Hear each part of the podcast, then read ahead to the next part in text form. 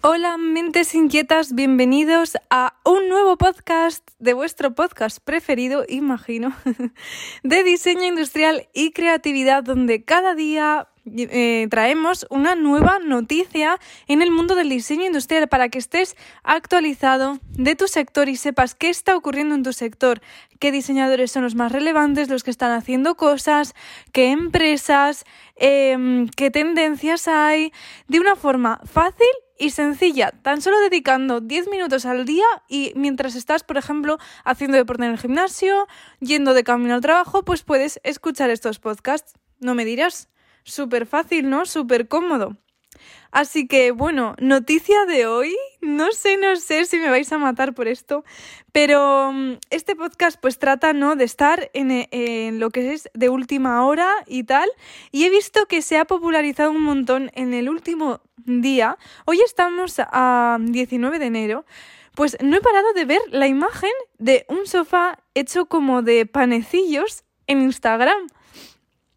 Así que vamos a desvelar si estáis como vosotros en plan, mm, pero ¿qué es esto? Porque yo creo que todos, todos los que hemos visto ese sofá hecho de panes y una alfombra hecha como de, de pan de pita, nos hemos preguntado, mm, what the fuck, ¿verdad? ¿Qué narices? Y así que aquí está la respuesta.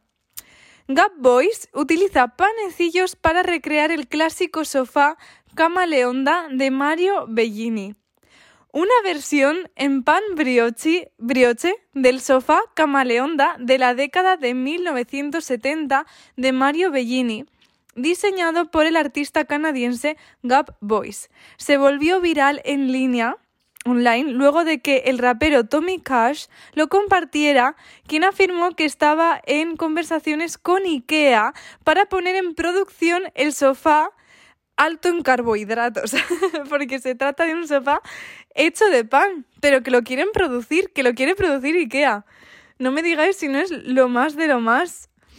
En una publicación en el Instagram de Cash, la pieza fundamental del diseño radical italiano se representa a partir de más de 40 hogazas de pan relucientes, eso lo hemos visto todos porque es este pan así brioche que es como aceitoso, como un bollito más que un pan, con una etiqueta pirata de Ikea que dice no planchar, no lavar en seco, no comer. Ikea me dijo que si recibimos 10.000 comentarios en esta publicación de Instagram, lanzarán el Loafa, como le han llamado. Escribió Cash en una leyenda que desde entonces se eliminó y se reemplazó con la promesa llegando a su Ikea eh, más cercano. O sea que, que esto va en serio, va en serio. Aunque se informó ampliamente sobre el proyecto como una colaboración real, la marca de muebles sueca ha negado desde entonces cualquier participación. Hmm, quizás no están en serio. Nadie de IKEA estaba en contacto con Tommy Cash, dijo la directora de prensa global de la compañía IKEA, que es Dayana Lavrenova. No vemos el proyecto como factible pues oye, ellos lo pierden, ¿no? Es una pena porque yo pienso que, es algo que desde luego eh, causaría así como un poco de controversia y, sería algo como muy divertido. A veces en el mundo del diseño ocurren cosas muy divertidas. En la guía de tendencias que hemos lanzado, eh, hablamos de unas zapatillas que se hicieron con sangre real, o sea, sangre eh, real, no, no, de, no de la realeza, sino sangre de persona humana, o sea, sangre humana, creo que de hecho del equipo de diseño, que metieron esta sangre en los... En, ¿Cómo se llaman? ¿Sabéis estas zapatillas eh, de Nike que son como Air Max? Creo que es la, el tipo, que tienen como, como mm, espacios de aire, ¿no? En la suela, pues ahí metieron sangre. Y eso os lo cuento en la guía de tendencias, que ya os hablaré, os hablo al final de este podcast, ¿vale? Sobre la guía de tendencias, si no sabes a lo que me refiero. Volvamos a la noticia.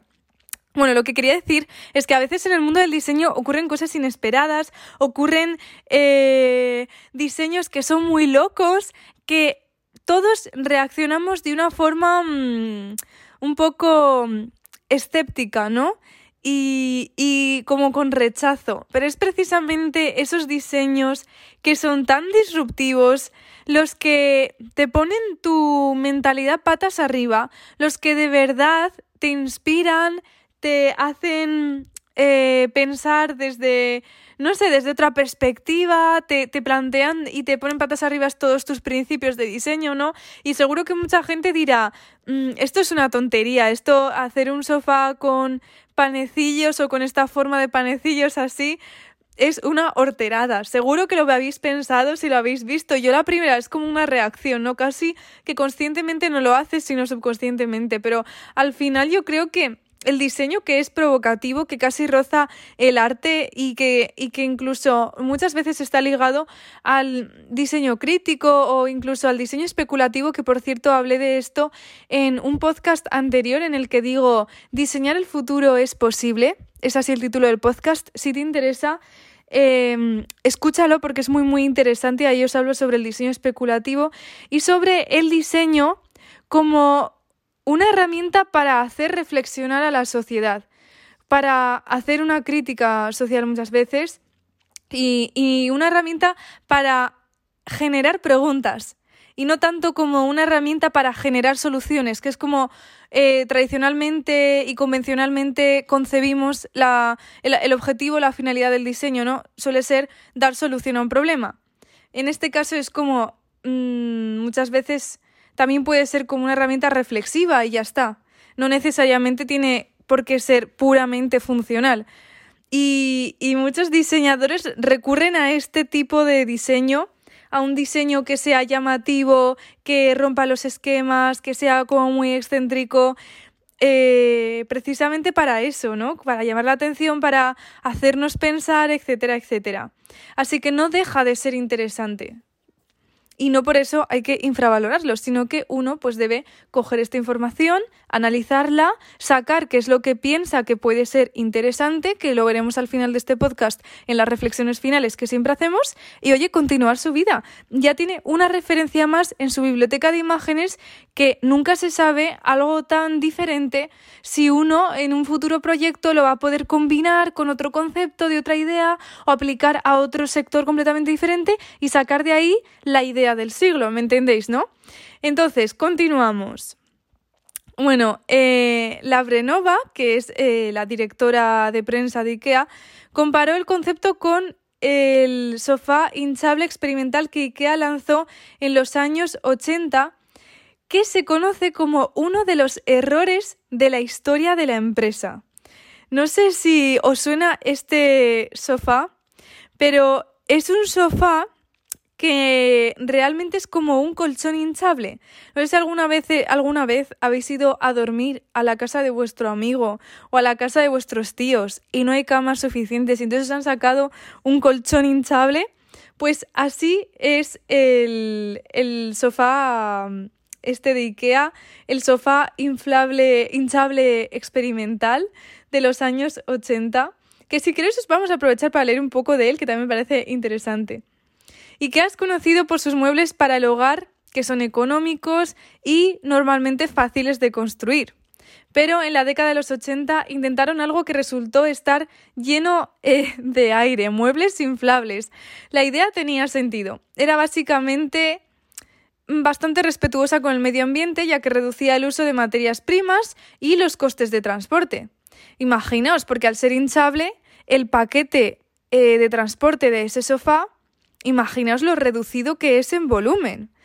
Pero las válvulas de estos sofás tenían fugas, por lo que los muebles necesitaban reinflarse constantemente. O sea, a nivel funcional y quizás de desarrollo del producto, no estaban tan bien logrados, ¿no?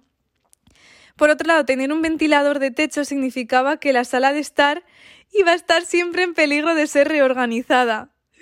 no habían tenido eso en cuenta, claro, porque el hecho de que sea inflable hace que sea mucho más volátil, menos pesado y estable, entonces si hay mucho movimiento de aire, pues imagínate los muebles por ahí eh, casi como bailando como si estuviéramos un poco en, en Harry Potter, ¿no? Bueno, total que fue un poco de fail, la verdad. Diez años después reintrodujeron brevemente una línea de muebles para niños, pero que también resultó ser poco, como poco aceptada, que no tuvo mucha acogida. No sé si sabíais este dato curioso de IKEA, pero también es interesante. Bueno, se, conoce como uno de los mayores errores en la historia de la empresa de IKEA. Vamos a ver qué más eh, dijeron. Probamos sofás de aire una vez, lo que resultó ser un gran error. Dice la directora. Eh, los sofás a ver, un segundo. Que, eh, por cierto, que si estos podcasts son así al natural, cada día me grabo uno sin edición, súper naturales, así que si veis que estoy que para aquí y para allá, pues bueno, es lo normal, ¿no? Es, es eh, como la vida misma. Bueno, continúo. Probamos sofás de aire una vez, lo que resultó ser un gran error. Los sofás eh, parecen, estos sofás que, de panes, digamos, parecen encajar en la misma categoría que, que, vamos, que ellos creen que no va, no va a ser muy... no creen que sea una buena idea.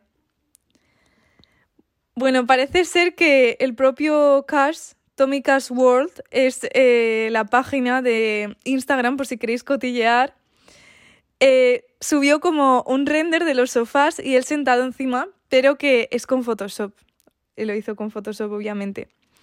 Gap Boys publicó originalmente el sofá Camaleón Dog, Dog, o no sé cómo se dice muy bien, pero significa masa en inglés, a principios de... Dow creo que es, Dow. Camaleon Dow, a principios de este mes, luego de saltar a la fama en Instagram por sus reinvenciones gastronómicas de artículos cotidianos, o sea que tiene más, hay que echarles un vistazo.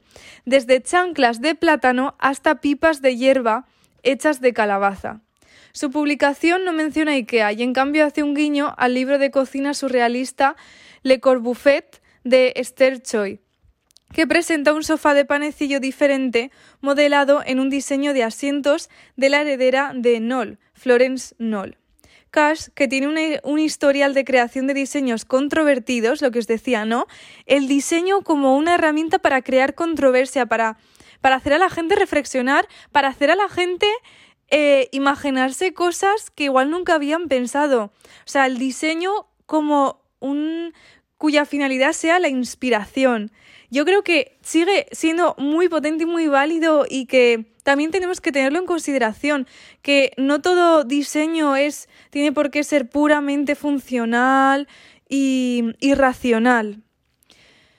Cash, que tiene un historial de creación de diseños controvertidos como sus tenis Adidas de un metro de largo, compartió una imagen retocada de él mismo sentado en el sofá camaleonda de Boys, dando la impresión de que se trata de una pieza de mobiliario a escala real. También agregó una imagen de primer plano de una etiqueta simulada de IKEA encajada entre dos barras de pan. De ahí toda esta controversia con IKEA. Por cierto, Boyce modeló el concepto de este sofá camaleonda de Mario Bellini eh, de la década de 1970. O sea, digamos que la inspiración de este sofá de panes viene de un sofá que, cuyo concepto se generó en los 70, ¿vale? Por si no había quedado claro. Desde que Cash compartió la publicación este domingo, o sea, hace cuatro días, ha acumulado más de 12.000 comentarios con la esperanza de que IKEA ponga la pieza en producción. La gente no se rinde. Aunque la marca ha negado su participación en el concepto del sofá, lo AFA, IKEA lanzó previamente un kit de muebles Gingerbread Home de paquete plano con instrucciones sobre cómo ensamblar la librería Billy y algunos de sus otros diseños de muebles seminales con pan de jengibre. O sea, cuidadín, cuidadín, que esto de la idea de, del pan en los muebles no es tan loca. Fijaos, eh, muebles de jengibre, muy curioso, muy curioso. Os dejaré todas las fuentes en la de las notas de este podcast y vamos a ir terminando con esta noticia. Espero que te haya gustado, espero que te sirva de inspiración, espero que al menos haya mm, resuelto tu curiosidad sobre estos estos panes. Puedes dejarme en comentarios o donde sea eh, qué opinas tú sobre el diseño como una forma de hacer reflexionar a la gente y de provocar a la gente o si eres más de la vieja escuela y piensas que el diseño necesariamente tiene que ser funcional o si no, no es diseño, es arte o es otra cosa. Sería muy interesante, la verdad, crear como este debate. Pero bueno, espero que os haya gustado, que os haya servido para inspiraros, para abriros un poco la mente. No todos los días esto va a ser de tendencias, pero sí de novedades. Y en realidad es súper, súper interesante. Yo pienso, o sea, que tendrán aquí que decir la gente que está como súper eh, metida en el mundo del fitness y tal, el real fooding, todo esto sí que es una gran tendencia, que ya de paso la meto aquí, ya que estamos hablando un poco en paralelo de comida, que tendrán que decir sobre esto, ¿no? Sobre, mm, sobre colocar un pan como el pan brioche en formato mueble o, mm, o una fajita, como si fuera una alfombra. O sea, me imagino cómo sería el resultado de, de este mobiliario si se hubiera hecho desde la perspectiva del real fooding. O sea, ¿os imagináis hecho con un pan integral? y en lugar de una alfombra de, de, fajita, no sé, no sé, no sé qué se me ocurre, un huevo frito, no sé. Bueno, en realidad en la historia del diseño hay muchos diseños inspirados en comida. No sé si, mira, ahora me viene a la mente un que creo que también en la década de los 70, creo, si no me equivoco, por esa época, eh, 70, 80, yo creo, un, un teléfono que tenía forma de hamburguesa. Seguro que lo conocéis todos, ¿no? Y en realidad yo creo que fue bastante icónico y todos lo tenemos como en la memoria de verlo en un montón de películas. O sea que muchas veces estas cosas que se salen tanto de lo normal, ¿no? Eh, se vuelven de alguna forma icónicas porque son pregnantes, tienen ese poder de pregnancia, de quedarse retenidos en nuestra mente. Así que nada más, me despido con esta noticia. Quiero decirte que hemos lanzado esta semana una guía de tendencias de diseño de diseño industrial para 2022. Es decir, que cuanto antes la compres, antes podrás conocer todas estas tendencias en diseño de ahora hacia el futuro, todo lo que se viene. Te dejo el link abajo en las notas del podcast, cuesta solo 9,99 y estará disponible solo hasta el 11 de febrero. Así que te animo a que mires lo que incluye porque viene con un montón de cosas, hasta un design toolkit y un método para que seas capaz de identificar las tendencias y aplicarlas a tus diseños. Va a ser tu gran aliado para diferenciarte en este mundo tan competitivo que cada vez es más en este mundo del diseño, ¿no? Y con esto me despido y como digo siempre, no dejes de crear.